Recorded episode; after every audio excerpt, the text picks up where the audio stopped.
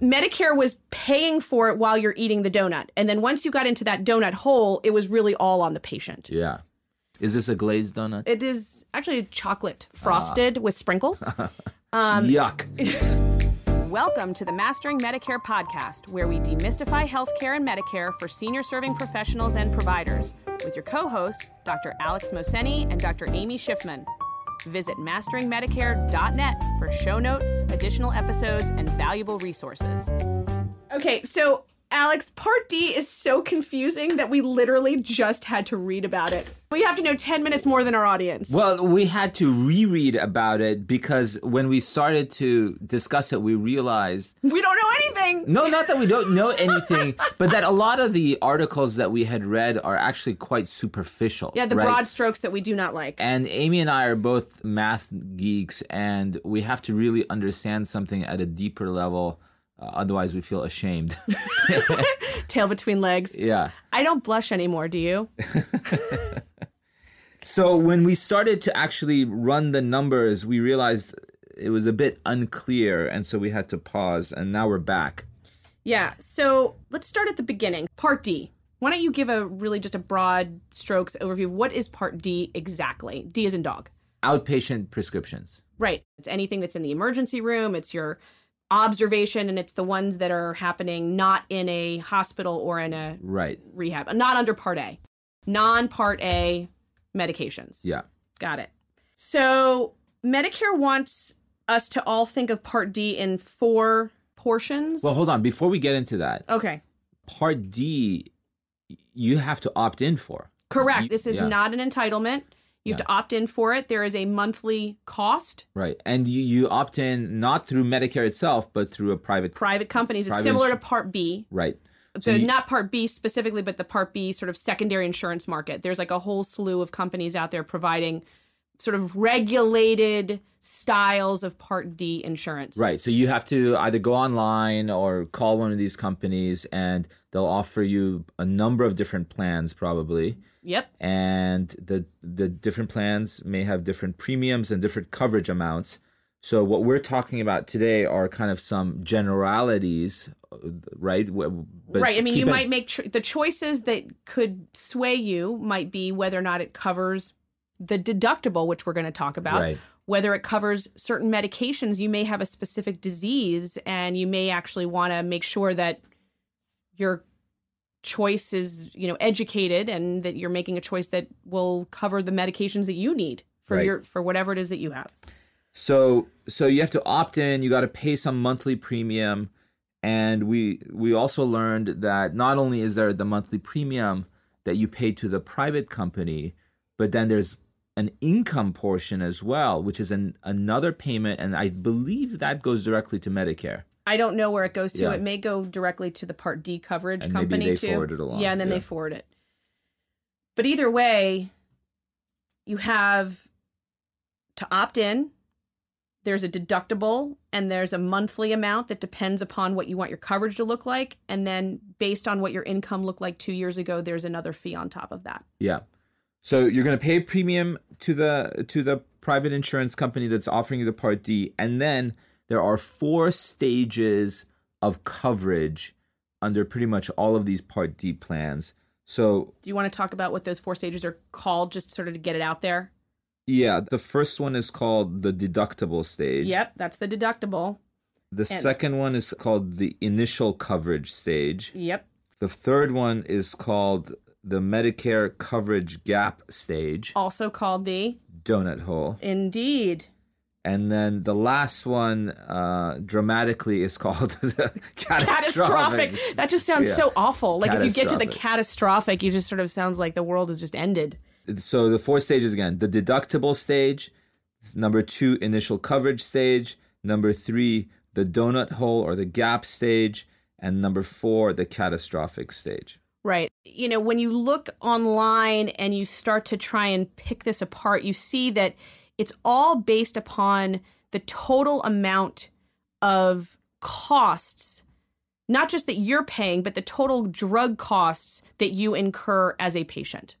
And that you hit each of these stages based on spending different amounts of money on drugs. And I believe these different stages are defined by the amount spent by you and your plan. Correct. It's sort of the Right. whole cost of the medication itself. And it's pretty much all of the costs of covered medications. There are certain medications that don't qualify, and my understanding is, Like vitamins, minerals, yeah. So erectile dysfunction. So yeah. so okay, so let's talk about each of these stages one by one. So the first one, the the deductible stage is pretty easy. That one's the easy one. I like that so one. So that one basically says that in 2020 the first $435 in costs are covered by the patient 100%. 100% of the retail cost So- of those medications until you reach $435. Now, you could have opted into a Part D plan that will say, oh, if you pay more, maybe in a monthly premium, you don't have to pay the deductible. Right. But there is this $435 deductible for most Most plans. most plans. Okay. Then stage 2 is the initial coverage stage Yep. And That's What- when it's really important to know what tiers your medications are in, right? Because because in this stage you the patient are responsible for copay or coinsurance and it actually kind of depends on what type of medicine in which tier with which plan so we can't really make a blanket statement but generally the patient is paying a smallish component as a copay or coinsurance not to exceed 25% of the total cost of the medication. right And it could be as low as free. I mean, right? Like if you have a formulary where certain tiers, you may have no cost for the medication. and this is the first four thousand and twenty dollars of total expenses, of which the first 430, 435 for most plans the patient paid fully him or herself. Yep. So the lower the number of your tier, the cheaper the medication is, and often the lower the copay is as well. Yeah, so tier one drugs, if you look it up in your plan's Yeah. website, You want to have as um, many tier one drugs right? on your drug list as possible. 'Cause So when you you're doing your medication reconciliation for yourself, Right. you want to say, "Hey, listen, I, as a patient, or if you're a provider or some senior serving professional, you want to know how you can maximize this initial coverage period for your patients, or you know, advocate for them." And you want to see the most number of meds in tier one. I mean, you can't always be there, right? Like Yeah. some people are on complicated meds that are going to be on higher tiers no matter what you do. Right. Recap Stage one is the deductible, that's $435, paid for completely by the patient. Yep. Then up to $4,020 of total expense, the patient pays a copay or coinsurance, which kind of depends on the drug and the tier and the plan. Then we enter stage three, which is the the gap or the donut hole. And this is the expenses from the last stage up until $6,350 of total expense. The patient pays now in 2020 25%, regardless of whether it is generic or brand name. Correct. And that is less than it used to be. It Correct. used to be when the ACA, when the Affordable Care Act first went into effect, that the patient paid, I believe, 100% of yeah, that it was a bad place to be in that Yeah. donut hole because it was sort of like imagine a donut where the beginning of the donut you're eating through the middle of the donut. The beginning when you start eating is when Is this a glazed donut? it is actually chocolate frosted ah. with sprinkles. Um, Yuck. Mm, 30 grams of fat. Um, that Medicare was paying for it while you're eating the donut. And then once you got into that donut hole, it was really all on the patient. yeah. Some you don't want to be in the hole. Yeah. But over the years, uh, the patient responsibility in this third stage has gone down, and now it is the lowest since I believe the Affordable Yeah. I mean, Care they, Act has they're talking about that 2020 was the quote unquote closing of the gap. Yeah, because so explain why why they're calling this the closing of the gap. Well, because now there is a much larger contribution from your insurance company or from the drug makers into this pile of money that supports patients in this quote unquote donut hole. So, as opposed to having to pay the entirety of the drug costs. Yeah. You're now getting supplemented. So you only really are paying 25% of those costs. Which is the maximum you would have paid in stage two. Yeah, I mean, anyway, stage so one and stage two kind of look a little bit more like than No, they, stage two and stage three. Excuse me, yeah. stage two and stage three, right? Stage one being the deductible, but stage two and stage three do look a lot more alike than they did in the past. That's right.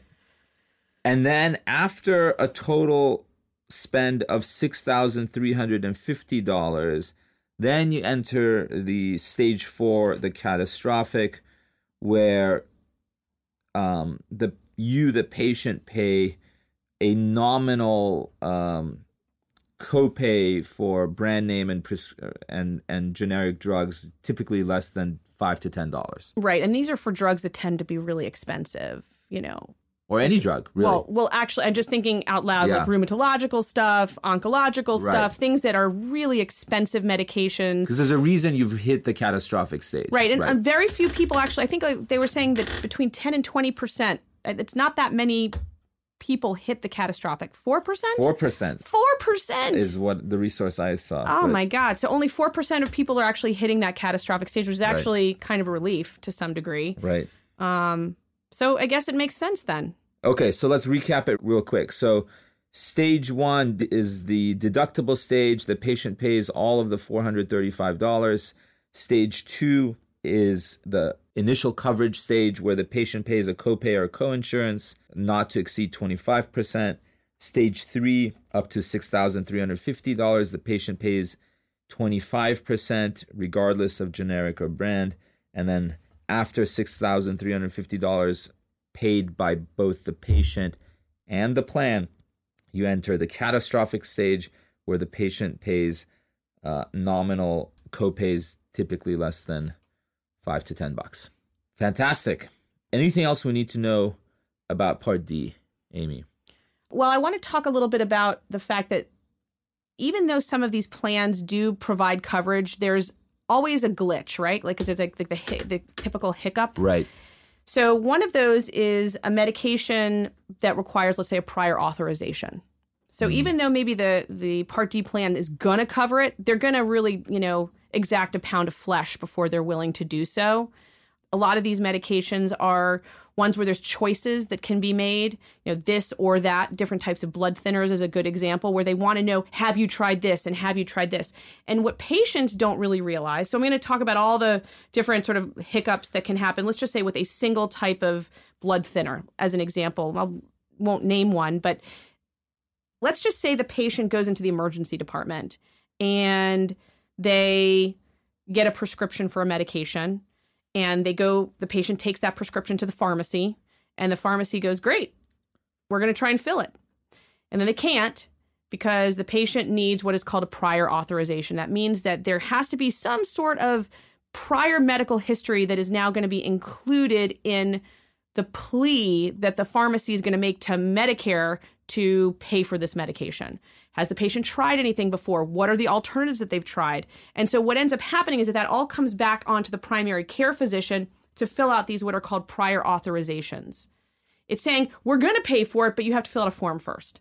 So it halts what is sort of like a really nice smooth prescription pathway into a really staccato less than fulfilling process for both patient and for the provider.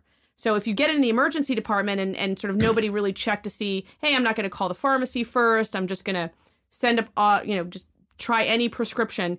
What you don't end up knowing is whether or not the plan will actually pay for it, what tier it's in, and whether or not it has a prior authorization as required. So yeah, prior auths become really problematic. They're usually related to what tier you're at, whether it's an expensive medication, whether there's alternatives, and it is a, it is considered to be one of the biggest burdens that primary care um, physicians do face on a day to day basis for just getting like regular meds filled. Sounds horrendous. Yeah, and it requires just constant medication reconciliation, but it's not medication reconciliation with the patient. It's sometimes medication reconciliation with the patient's, you know, Part D coverage group. You know, I mean, it, and it's constantly changing throughout the year. And so, you know, the providers are often getting these letters that says, "Oh, you wrote a prescription for this medication. Just as an FYI, we're no longer going to be covering this. So we're going to give your patient 30 days or 60 days or 90 days of this medication, but just so that you're aware, the next time you write this, we're going to either not pay for it at all, require a prior auth, or consider switching to a different medication. And An so alternative. who's actually making the Decisions? decision? I think the Part D companies are deciding what's on their formulary. So the pharmacy, no, the plan, The plan, right? Uh-huh. The pl- sorry, yeah, the plan Yeah. is making the decisions. the private insurance company, The private insurance company is deciding what based they're going to on cover, the rules. and probably the costs to Yeah, like the costs that they're negotiating with the drug companies. hmm interesting, awesome. Anything else you want to teach us? God no. Okay, Part D is kind of a misery. It's a misery all around because, you know, you want to be able to provide the best care you can for your patients. And it's kind of like a little bit of a moving target, probably more so than Part A and Part B. yeah. Part D is moving target. Well, thank you for helping shed some light on this. Awesome. You have been listening to the Mastering Medicare podcast. Visit masteringmedicare.net for show notes, additional episodes, and valuable resources.